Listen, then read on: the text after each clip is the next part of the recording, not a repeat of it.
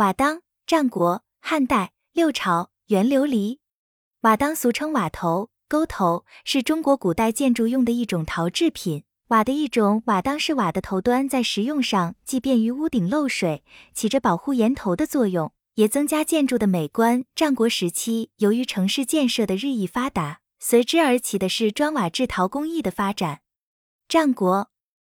瓦当一般呈半圆形，称为半规瓦，上而用印模印有装饰花纹，主要有涡状纹、二形纹、对鸟兽纹、树木纹、几何纹、星云纹、饕餮纹等，以河南洛阳、河北易县燕下都、山东麒麟子所出最有代表性。这里发现的一种巨型印花瓦当，长达1米，在山形纹中间装饰蝉纹，是其突出的作品。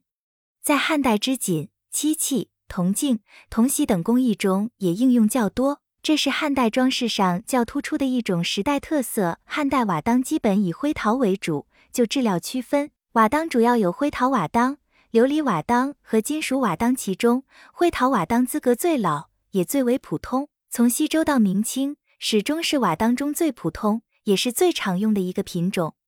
汉代的瓦当在工艺上更是达到了顶峰，排列组织和谐匀称，布局讲究，显示出了汉代质朴浑厚的艺术风格。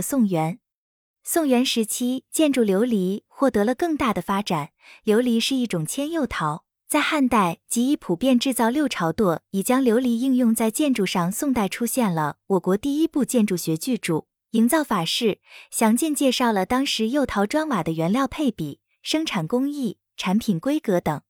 元代在瓦当中清一色地采用兽面为主的瓦当纹样。元代的琉璃产地以山西最著，此时琉璃已被广泛应用于宫殿和寺庙建筑上，除了用作建筑装饰外，还大量用来制作寺庙的各个器皿。这一时期，由于普通民居的砖雕发展起来，冲淡了瓦当作为装饰的主体地位，瓦当渐渐淡出了历史舞台。总结，在漫长的岁月里，瓦当安静地在青砖白墙之上，